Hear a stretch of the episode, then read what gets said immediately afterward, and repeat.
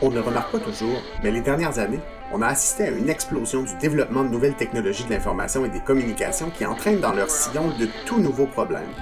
On est de plus en plus connectés, pour le meilleur comme pour le pire. C'est vrai dans nos vies personnelles comme dans nos vies professionnelles. D'ailleurs, la frontière est de plus en plus floue entre les deux. Qui n'a pas répondu à un courriel ou à un appel en lien avec le travail ailleurs qu'au bureau? Est-ce qu'on a le droit de se déconnecter? Je m'appelle Félix Cauchicharet et c'est à la question du droit à la déconnexion qu'on s'intéresse à la CSQ cette semaine.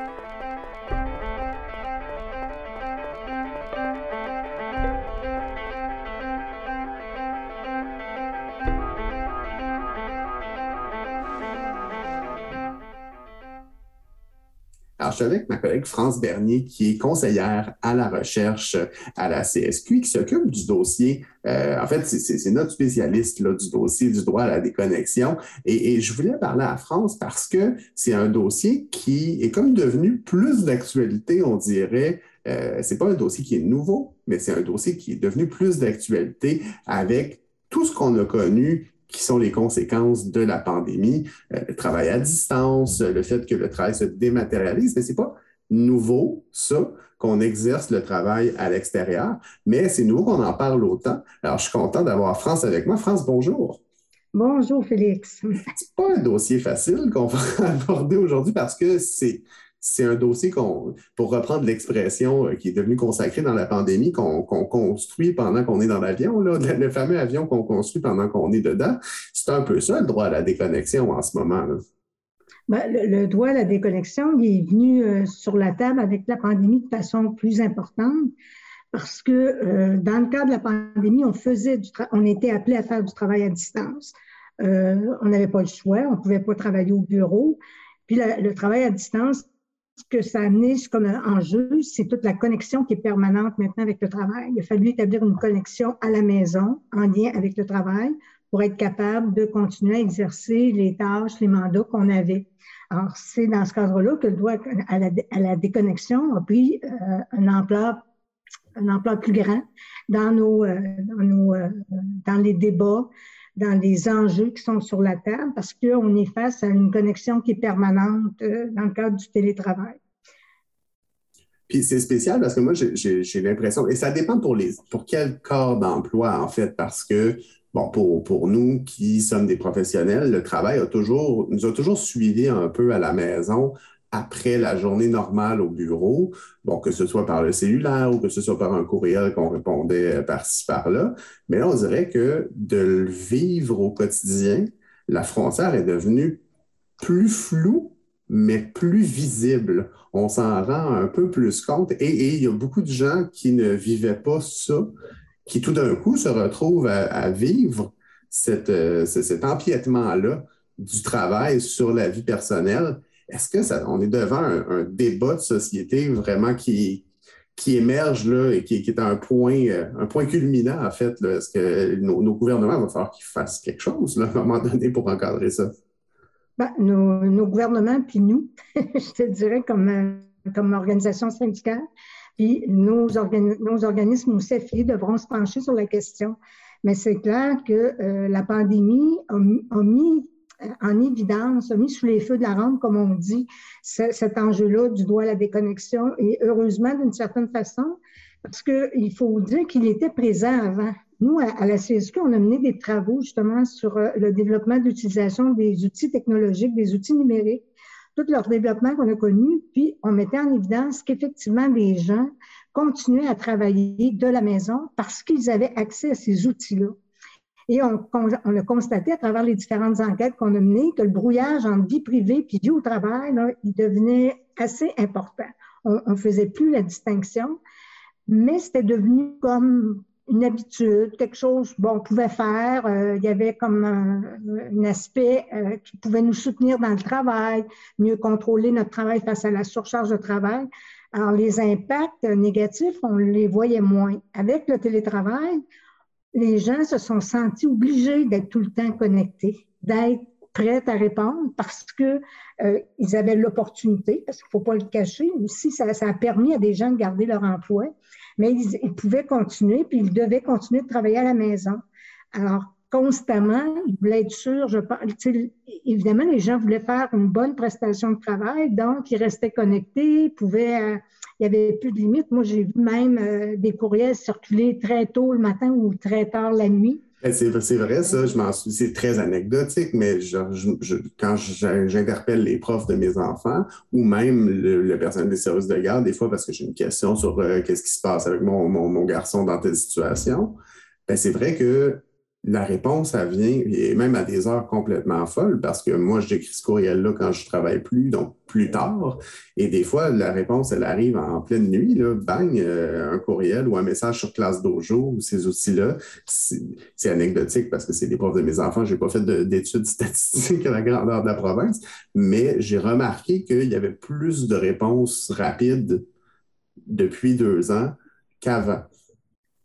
Ben, moi, je pense que c'est c'est-effectivement la réalité. Avec le temps, au cours des deux dernières années, bon, je pense que les gens sont peut-être euh, mis de, de l'ordre dans, dans l'organisation de leur travail. Puis ils sont peut-être rendus compte qu'il y avait des limites là, à, à brouiller les frontières euh, ainsi, puis se garder du temps pour euh, la vie de famille mieux rééquilibrée. Mais en même temps, les gens comme ils sont en, en, travail à distance, ben, ils ont tendance à être disponibles tout le temps, être prêts à, à répondre à toute communication, à toute demande constamment.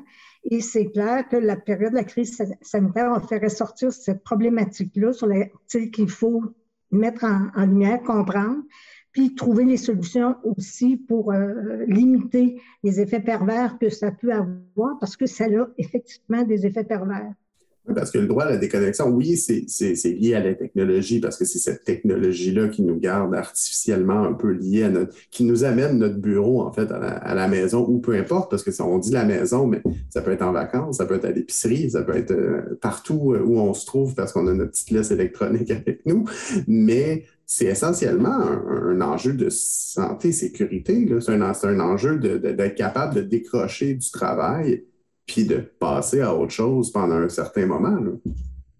C'est intéressant que tu amènes ça, l'enjeu de santé et sécurité, parce que c'est clair que ça a un impact. C'est un des risques au niveau de la santé, là, puis un des qui, contribue à, créer davantage de stress puis de problèmes. Puis je dis que c'est intéressant parce que tu l'amènes. Euh, pourquoi tu l'amènes? Parce que euh, en Belgique, qui, sont qui, est le dernier pays à avoir euh, adopté une loi qui, qui, vise à réglementer le droit à la déconnexion, L'objectif de cette loi-là, c'était de contrer le stress excessif lié au travail et le burn-out.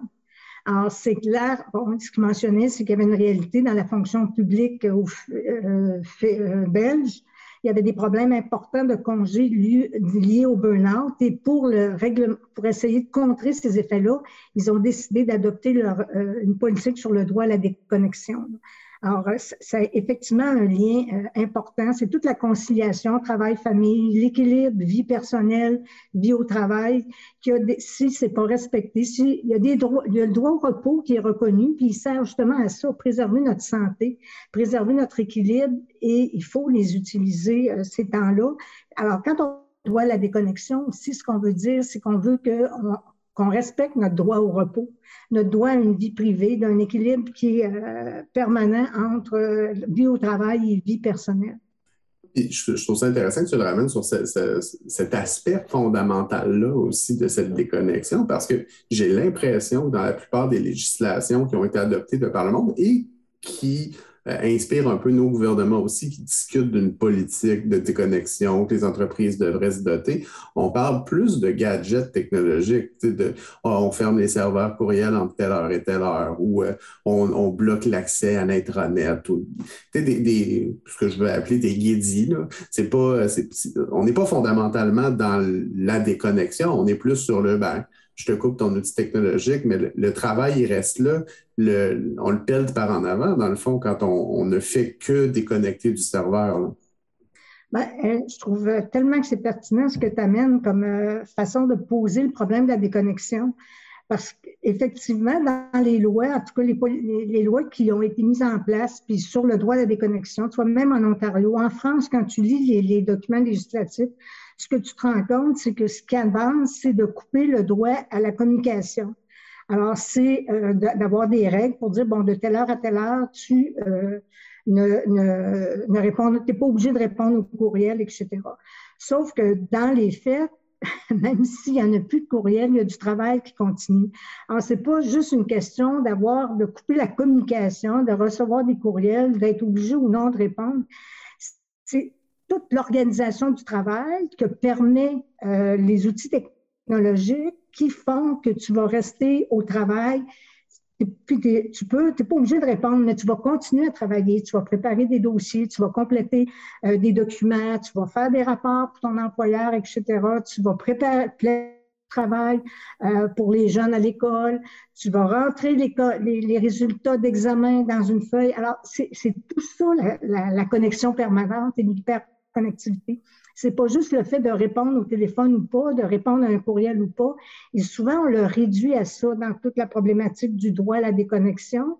Et c'est un peu la limite des politiques sur le, droit à la déconnexion pour lesquelles moi je suis quelque peu critique parce que ça ne règle pas le problème. Il y a déjà dans les lois actuelles, puis au Québec, il y a la loi sur les normes du travail qui prévoit un temps de repos. Dans nos conventions collectives, il y a des horaires de travail qui sont établis. Ce qui est important, je crois, c'est de, regarder comment on doit faire respecter ces heures de travail-là, ne plus être obligé de travailler à la maison, que ce soit pour répondre à des courriels ou même pour faire du travail euh, dans le, quotidien qui nous est demandé quand on est si on était au bureau ou si on est en présentiel. Alors, il y a des le cadre législatif, il y a des outils qui sont là, on devrait s'assurer de les respecter. Il y a des règlements qui peuvent être adoptés ou qui sont adoptés par les institutions, par exemple. C'est quand même une bonne chose, c'est important, je pense, dans les cégeps, où on va indiquer aux, étudiantes et aux étudiants quels sont les moments où ils, où ils doivent communiquer avec euh, le personnel enseignant ou l'espace-temps qu'ils doivent euh, raisonnablement attendre avant d'avoir une réponse euh, du personnel enseignant. Alors, c'est des règles qui sont importantes. Je pense qu'il faut quand même continuer à aller dans cette voie-là, puis réglementer les fonctionnements dans les institutions pour clarifier les choses, les, communications des parents avec euh, le personnel aussi dans le secteur scolaire c'est important que les règles soient claires, soient transparentes, soient établies, soient connues par tout le monde et qu'on les répète. Oui, puis il y a une convention collective aussi dans laquelle. Oui, mais c'est ça, c'est là où je voulais t'amener euh, parce qu'il y, y, y, a du travail qu'on peut faire. Bon, d'un point de vue personnel, c'est sûr, il y, a, toutes euh, ces attentes-là à gérer euh, parce qu'on est dans une société de l'immédiat aussi. Donc, on s'attend à avoir une réponse très, très rapide à, nos sollicitations. Puis ça a l'air anodin aussi. Bon, on envoie un petit courriel, ben, ça a l'air de rien, mais s'il y, a 20 parents qui envoient un courriel en même temps, euh, ben là, ça commence à être un volume de travail qui est plus élevé. Et, ça, j'ai l'impression Bon, déjà, la législation est un peu en retard sur le développement technologique parce que ça va très, très, très vite. Ce qui n'est pas un problème si on se pose sur le principe, parce que le principe va rester le même, peu importe l'hyperconnectivité qu'on va développer, mais nos conventions collectives, en général, est-ce qu'il y a des, mesures qui existent pour la déconnexion ou on est aussi en retard sur le développement technologique? Ben, moi, je le prends sur l'angle du droit au repos et des horaires de travail. Normalement, dans les conventions collectives, on a des prises pour faire respecter nos horaires de travail et on devrait s'en tenir à ça. Et si les horaires de travail ne sont pas respectés ou, il faut les modifier, ben à ce moment-là, on fait comme euh, dans tout bon milieu syndical. On prend le temps d'en discuter dans les comités de relations de travail et de voir à faire des ententes, mais qui soient claires. Mais en aucun temps, parce que l'employeur te fournit un téléphone, il, devrait t'obliger à travailler en dehors des heures de travail qui sont reconnues dans ta convention collective. Je donnais un exemple sur le téléphone, mais même sans téléphone, il ne peut pas t'obliger à recevoir euh, des appels, à aller sur les réseaux sociaux où il est présent pour euh, s'assurer que tu, tu, fais un suivi de tes dossiers. Alors, ce qu'il faut aussi, je pense qu'il y aurait moyen de regarder au niveau des clauses des conventions collectives à préciser que euh, le fait de, ne pas euh, de ne pas utiliser, de ne pas être connecté en permanence, aide, permanence, en permanence, excuse, ne devrait pas avoir des impacts négatifs sur ton travail, sur ton évaluation, sur ta probation. Parce qu'inévitablement, ça joue aussi. C'est un peu l'effet Oui, c'est comme valoriser de dire, tu es, connecté. Il y a toujours la petite pastille verte dans Teams qui dit connecté, disponible. Ça, c'est vrai qu'il y a une pression qui n'est pas nommée. C'est pas quelque chose qui est, qui est obligatoire ou qu'on dit il faut que tu sois connecté tout le temps, mais c'est bien vu d'être disponible. On se met à cette pression-là un peu collectivement aussi. Fait que le message d'avoir cette discussion-là, je pense que c'est important aussi. De, c'est pas que la législation, c'est que le débat et, le fait de soulever la question permet un changement de mentalité aussi. Est-ce que tu penses que le, au-delà de, de, légiférer, justement, de dire, bon, ben, à partir de telle heure, entre telle heure et telle heure, on ne peut pas appeler nos employés, sauf exception, euh, est-ce que ce ne serait pas plutôt une campagne de sensibilisation? Est-ce qu'il n'y aurait pas un, un, espèce de, d'exercice d'éducation populaire à faire sur ce, droit-là la déconnexion, mais aussi l'importance de cette déconnexion-là pour la santé mentale en général? Ben, moi, je pense que oui, c'est peut-être euh, c'est essentiel qu'on fasse ça parce que euh, loin de moi et de vouloir aller vers des alternatives qui feraient que une alternative qui ferait que les gens euh, on les pénaliserait de, ne, de se connecter ou on les pénaliserait de faire du travail le soir. Souvent, les gens le font parce que, premièrement, ils sont débordés. donc, Effectivement, c'est une bonne raison de faire ça habituellement. en surcharge. Puis, euh, d'autres fois, c'est aussi pour garder le contrôle sur le travail, sur tes tâches. Euh, dans l'enquête qu'on avait fait à la CSQ, ce qui nous avait étonné, entre autres, c'est de voir qu'il y avait du personnel de. On savait que le personnel enseignant travaillait à la maison, mais on ne savait pas que le personnel de soutien pouvait le faire. On ne savait pas que dans les euh, services de garde aussi, le personnel pouvait le faire. Puis on a constaté que les gens le faisaient, se formaient de la maison. Alors, je pense que quand on a trop euh, être dévoué à, à ton travail, que tu veux t'occuper, que, l'éducation des enfants, ça a du sens pour toi dans ta carrière, dans ta profession. Alors, c'est important que tu le fasses. On ne veut pas mettre de pression sur les gens pour leur dire, faut que vous arrêtiez ça. Ce qu'on veut, c'est de, ce qu'on, je pense que ce qui serait pertinent, c'est de faire une campagne pour voir comment on le fait, puis comment on se garde du temps de repos, comment on met nos limites et comment collectivement aussi on les met. Parce que collectivement, ça veut dire trouver des solutions dans les milieux de travail qui vont convenir à tout le monde et qui ne seront pas des, euh, des, des, des, actions qui vont être désagréables qui, qui, vont être comme de la pression sur des collègues pour pas qu'ils travaillent. Je pense pas qu'on est, euh, on cherche à adopter des mesures qui vont interdire aux gens de se connecter. Parce que là, ce serait leur mettre davantage de pression, puis ça créerait plus de stress au travail et peut-être plus de burn-out.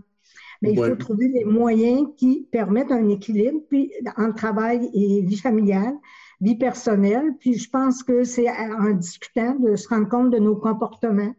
Euh, pourquoi on fait ça? Est-ce que c'est pertinent ou, euh, ou c'est justifié?